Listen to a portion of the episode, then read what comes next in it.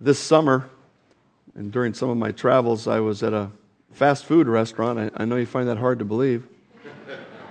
and uh, while I was there, uh, waiting for my food, I, I, I saw a, a what appeared to be a mother and her teenage daughter come in, and the teenage daughter went up to the counter and she was picking up her paycheck. Big old smile on her face, real excited, you know. And, and I looked over at the mom, and the mom was really excited too. and I thought, this is probably her first paycheck. So I, I said something. I said, I said, I said, this her first paycheck? Yeah, this is her first paycheck. And I could see in mom's eyes the hope that someday, someday, this girl would support herself fully. And uh, she talked about how she got all of her kids going in their jobs. And I bet when they went outside and that girl looked at her paycheck, they had that discussion that every parent has with their child when they get their first paycheck, like we did with one of ours. What in the world's going on here? What's all that stuff? all that stuff they're holding out. And, you know, the, the money starts this big and then it ends up this big. How did that happen? Remember one of our girls who was very passionate, you know, and we were explaining, well, this is what you have to do, you know, and so on. And she just felt like somebody was taking her money from her, as some of you do once in a while. Jesus is going to talk to us about what we work for and how we, how we come out on that work. In John chapter 6, as we continue to study through this great gospel, this good news about Jesus, he talks about what we work for in John 6, starting in verse 22. Last week, we considered the previous passage, which had to do with the feeding of the 5,000. So, if you can kind of keep that miracle and that event in your mind that he he fed these 5,000 plus people. And verse 22 says, On the following day, when the people who were standing on the other side of the sea saw that there was no other boat except that one which his disciples had entered, and that Jesus had not entered the boat with his disciples, but his disciples had gone away alone.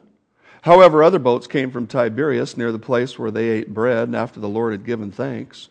When those people therefore saw that Jesus was not there, nor his disciples, they also got into boats and came across the lake to Capernaum, seeking Jesus.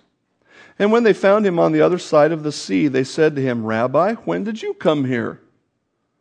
Jesus answered them and said, Most assuredly, I say to you, you seek me not because you saw the signs, but because you ate of the loaves and were filled. Do not labor for the food which perishes, but labor for the food which endures to everlasting life, which the Son of Man will give you, because God the Father has set his seal on him. Then they said to him, What shall we do that we may work the works of God?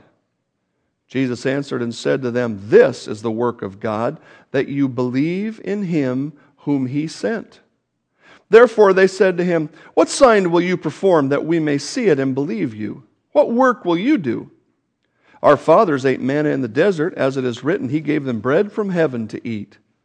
Then Jesus said to them, Most assuredly I say to you, Moses did not give you the bread from heaven, but my Father gives you the true bread from heaven. For the bread of God is he who comes down from heaven and gives life to the world. Then they said to him, Lord, give us this bread always. And Jesus said to them, I am the bread of life. He who comes to me shall never hunger, and he who believes in me shall never thirst. This is an interesting passage. It's, it's complicated just a little bit by the use of metaphors. A metaphor is when you use something common to explain or to illustrate something that's not quite so common. So he uses the idea of labor and the idea of food as metaphors about parts of the spiritual life. And as we consider this passage, we're just going to ask some questions. Why, first of all, why were these people following Jesus? The first, uh, the first three verses that we read, no matter what translation you read them in, they're a little bit complicated. Here's what it means the, the Sea of, if you could picture the Sea of Galilee in your mind as kind of a big oval, and Jesus was over here. And all the people were over there, had this big feeding of the 5,000. The next day, the people woke up and said, Where's Jesus? Jesus isn't here. Disciples aren't here. And in the meantime, some boats had come across the lake. You remember at night, Jesus and the disciples went that way across the lake to a place called Capernaum. So the people wake up, Jesus is gone, the disciples are gone, and they say, Wow, how'd that happen? So they all got in boats and went across the lake. And they said, Jesus, when did you come here? They were looking for him. They were following Jesus. But what we find out when Jesus talks to them, they say, When did you come here? Now, interestingly, they didn't say, How did you get here? But they said, When did you come here? And what does Jesus answer them in verse 26? He says, You have a wrong heart.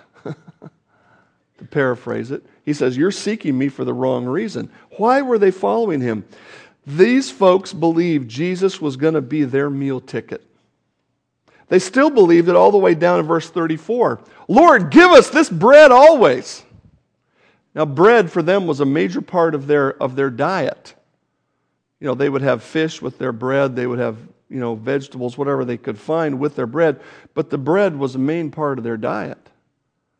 And so they had just they had just been, you know, here we are gathered together and Jesus feeds them fish and bread and they're going, "Nice.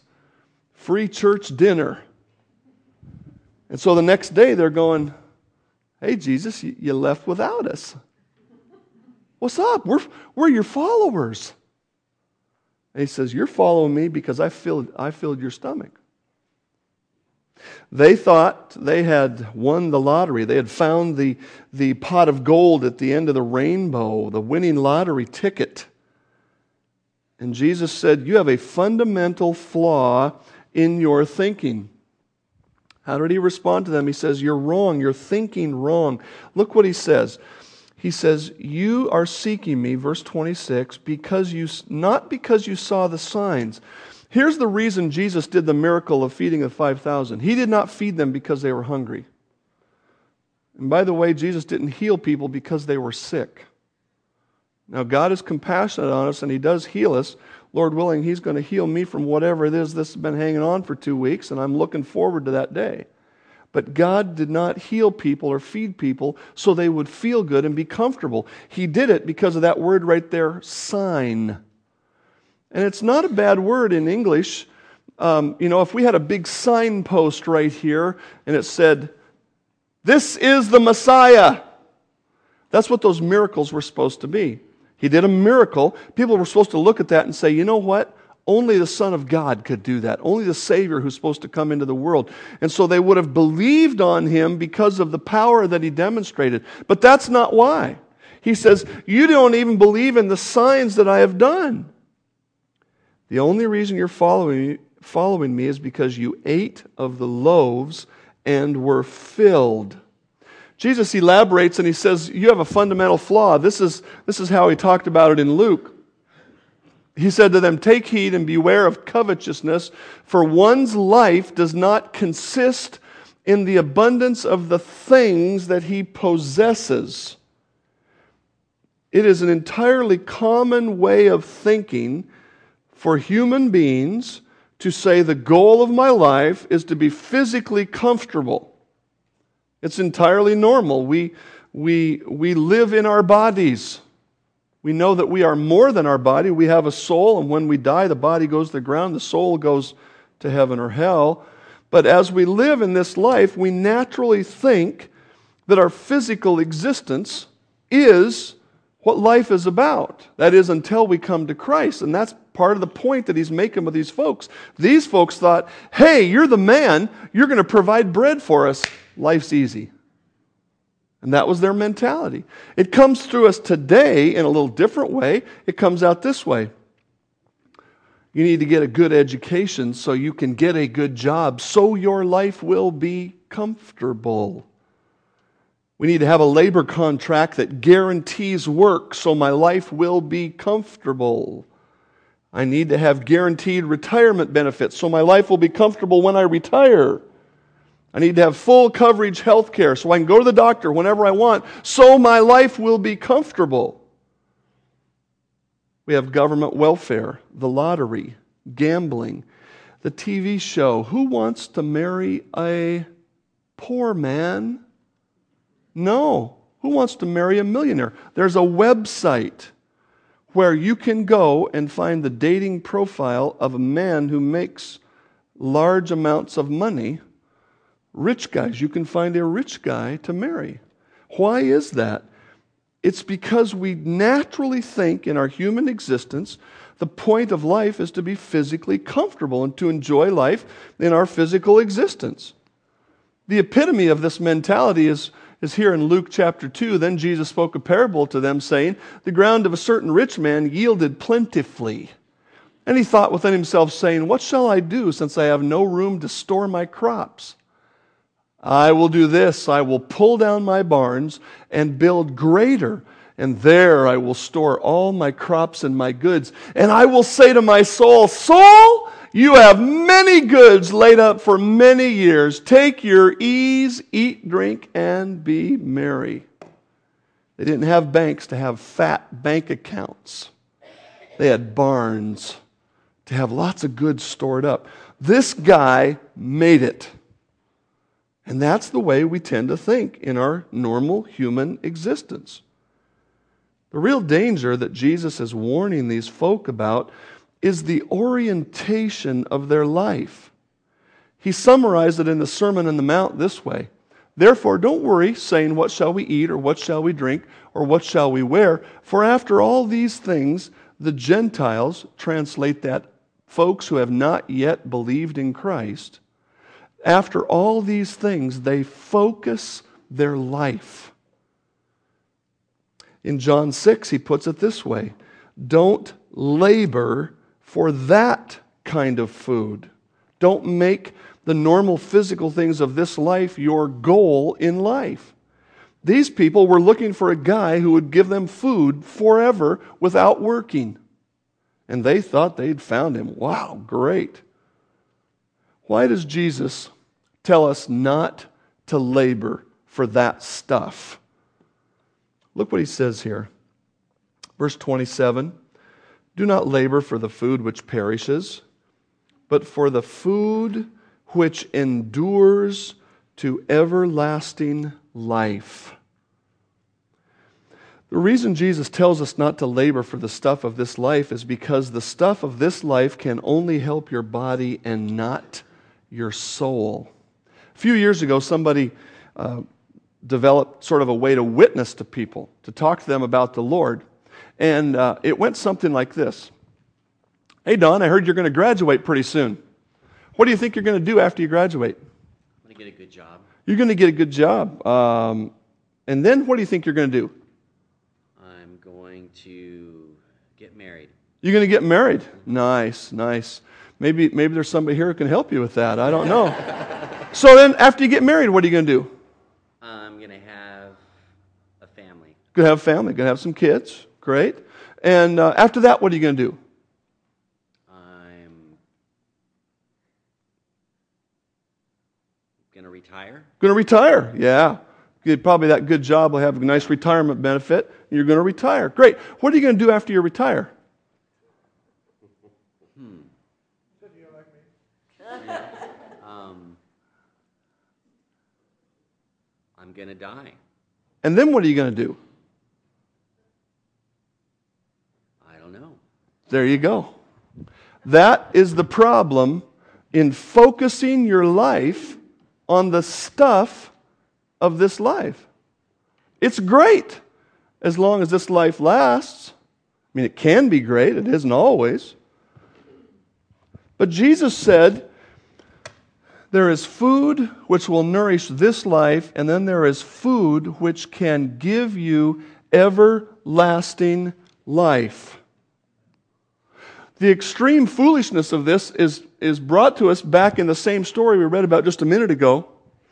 That rich man said, I will say to my soul, Soul, you have many goods laid up for many years. Take your ease, eat, drink, and be merry. But God said to him, You are a fool. This night your soul will be required of you. Then who will those things be which you have provided? The foolishness of focusing life on the stuff of this life is we don't know how long this life will be, and for certain, we absolutely know that the death rate is constant. It's one. Every single person who lives dies. And if you have oriented your life toward the stuff of this life to the exclusion of getting the food which gives you everlasting life, then you will end up like the fool who was rich on this earth but poor and went to hell instead of to heaven. How does Christ nourish our soul? He uses this idea of food. Obviously, he's trying to say that there's something that can, can nourish our soul, it can give us strength, it can give us eternal life. Look, Look what he says here in verse 32. Then Jesus said to them, Most assuredly I say to you, Moses did not give you the bread from heaven. These people were, uh, you know, they seemed to be folks who knew their Old Testament. And they knew that there was a time in the people of Israel's existence when God rained manna down on the people of, uh, on his people for 40 years. That's the way he fed them. Some type of a some type of, we would presume, a carbohydrate or maybe a bread type product that God rained down on them every day, every day, every day. And there was even a common belief at that time that when the Messiah came, he would again bring that manna and provide for them. But that was not something written in the Bible. That was just sort of a, a common myth that was passed around. And they, they said in verse 31, he gave them bread to eat from heaven. And Jesus said in verse 32, Most assuredly I say to you, Moses did not give you. Moses was not the one who gave you the bread. Of course, it was God himself who gave you the bread. But my Father gives you the true bread from heaven. Something from heaven that will nourish your soul. For the bread of God is a person. It is He who comes down from heaven and he gives life to the world. There's a comparison being brought. Physical bread creates physical life, it nourishes the physical body. He's saying there is a spiritual food in the person of Christ who came down to give life to the world, to give nourishment to the soul of the world. Verse 34 Then they said to him, Lord, give us this bread always. And he said, I am the bread of life. He who comes to me will never hunger, and he who believes shall never thirst. Jesus said, What you need is a kind of food which will bring you spiritual life. In Ephesians 2, we read about that food and you he made alive. Remember, right here, he just said, You need life. You need to be alive. You he made alive who were dead in trespasses and sins, in which you once walked according to the course of this world, according to the prince of the power of the air, the spirit who now works in the sons of disobedience, among whom we also all once walked ourselves, conducted ourselves in the lust of our flesh, fulfilling the desires of the flesh and of the mind, and were by nature children of wrath just as the others. But God, who is rich in mercy because of his great love with which he loved us, even when we were dead in trespasses, he made us alive together with Christ. By grace you have been saved. And he raised us up together and he made us sit together in the heavenly places in Christ Jesus, that in the ages to come he might show the exceeding riches of his grace in his kindness toward us in Christ Jesus. For by grace, by a free gift, you have been saved through faith, and that not of yourself, it is the gift of God, not of works, lest any man should boast. Look back with me at verse 27. He says, Don't labor for the food that perishes, but labor for the food which endures to everlasting life, which the Son of Man will give you, because God the Father has set his seal on him. Then they said, What shall we do that we may work the works of God. They misunderstood what he was saying. He, he was trying to tell them in verse 27 God is going to give this to you. And they said, What are the religious activities we need to do so we can get this eternal bread, this, this bread that will give us eternal life? And he said, Here's the work, verse 29. This is the work of God, that you believe in him whom he has sent. God has given us the bread of life. It is the person of Christ. And he's told these people, you should be laboring, you should be working for that bread. How do we buy that food? How do we labor for that food which gives eternal life? He says you need to believe in the Son of God. True belief accepts the facts about the person of Christ and about me. True belief says, yes, I am a sinner. God tells me I'm a sinner. I look at my life day by day. I realize I'm a sinner. True belief looks at the fact of the person of Christ. Jesus Christ was the Son of God who took on human flesh and died for my sin. He shed his blood for my sin. True belief accepts that fact. True belief accepts what God said in verse 29 right here. You, the work that you need to do is to believe. The only thing I can do to get that eternal food of Jesus Christ is to put my faith in Him. I don't have to be baptized. I don't have to take communion. I don't have to put money in the offering. I don't have to, to crawl on my knees and express my great grief over my sin. I need to admit I am a sinner and accept the Savior. True belief requires a turning from all other beliefs. If you truly believe in the truth of God's salvation, then you must also truly reject any other belief system. And the third thing that we understand is this true belief is a decision made at a point in time, not something you are born with or baptized into. How do we buy the food which gives eternal life? We do it through true faith in Christ, who is that food. His work on the cross to pay for our sins is that eternal food. Now, most of you sitting here have already partaken of that bread. You have given the labor of belief. And so the question that I would ask next is this How do we keep feeding on the bread of life as Christians? How do we keep feeding on it? In 1 Corinthians 3, we read these verses that we, we commonly think of about our reward in heaven, and they certainly are about that reward for us as Christians.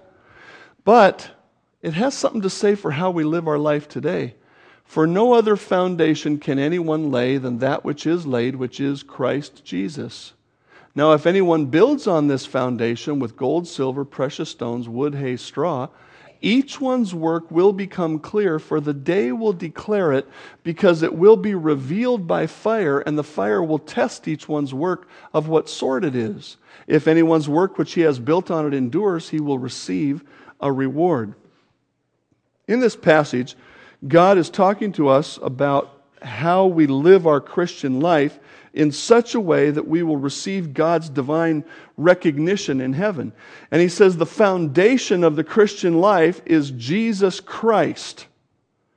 There is no other way to be a Christian other than to put your faith in Christ and to become born again through the work that God does in you. That is the foundation.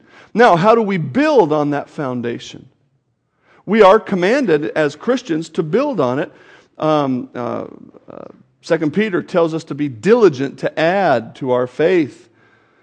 Other many other places tells us we need to build our Christian life. We need to work out our salvation with fear and trembling. It doesn't mean we're trying to earn our salvation, but it means that we are working to become more like Christ day by day by day. And the question we need to ask is are we trying to live out our Christian life by continuing to feed on the person of Christ, or are we trying to use other things to work out our life? Are we using our own ideas? Are we using the ideas of Dr. Phil or Oprah or the neighbor next door or whoever it might be? What are we using as the basis of our actions to build our Christian life? If we continue to feed our soul on the bread of life, we can continue to grow in Him. In Matthew 6, he puts it this way Therefore, don't worry, saying, What shall we eat, or what shall we drink, or what shall we wear? For after all these things the Gentiles seek. For your heavenly Father knows that you need all these things. But seek first the kingdom of God and his righteousness, and all these things will be added to you. Therefore, don't worry about tomorrow, for tomorrow will worry about its own things. Sufficient for the day is its own trouble. As we think about this as a Christian, we have a similar responsibility to the person who has not yet come to faith in Christ. The responsibility is to say, What am I working for? The Gentiles, that is, the unsaved people, focus their life on the stuff of this life. And so, Christian, we need to ask ourselves the same question. Yes, I came to Christ in faith on Him and on His work, but now how am I living my daily life? Have I reverted back to focusing on the stuff of life? How I can get a bigger house and, and a better car and, and uh, you know, afford to have a better retirement? Is, is that the focus of my life? Because if it is, I'm living like a Gentile or like an unbeliever. I'm not feeding on the, the, the, the, food of Christ, which will build the eternal life in me. I'm feeding on the stuff of this world. And one of the results of feeding on the stuff of this world and laboring for the stuff of this world is, is that word with a W in it right up there worry. Therefore, don't worry about tomorrow, for tomorrow will worry about its own things. If you are laboring for the stuff of this life, then you are probably tr- working, trying to balance everything and control everything and manipulate everything to get a certain outcome because you are the one making your life happen. You are laboring for the stuff of this life. He says, Don't do that. He says, What you should be doing is seeking first the kingdom of God and his righteousness, and all these things will be added to you. Look at that great blessing in verse 32. Your heavenly Father knows you need all these things. My heavenly Father needs, knows that I need to, to eat sometime in the next few hours. And so he's, he's provided so that I can do that. He's not, he's not calling us to poverty and to hunger. He doesn't say it's, it's really spiritual. It's really spiritual. Now, if you just be poor and give away everything you have and just beg and grovel and scrape, no, no, he doesn't say that. He says he knows what you need. And the, the cool thing about this promise is if you will focus your life, if you will labor for the stuff of eternal life, if you will give yourself to pursuing the godly life, that obligates God to come along and take care of your physical life. And I don't know about you, but I'd rather have Him worrying about that than me because I really believe He can do a better job.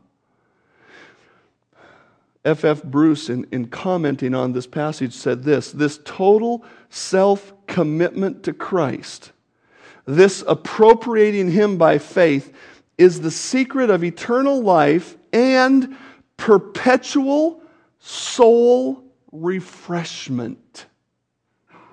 Is your soul refreshed? When you get up in the morning, are you thinking, hot dog, I got another day?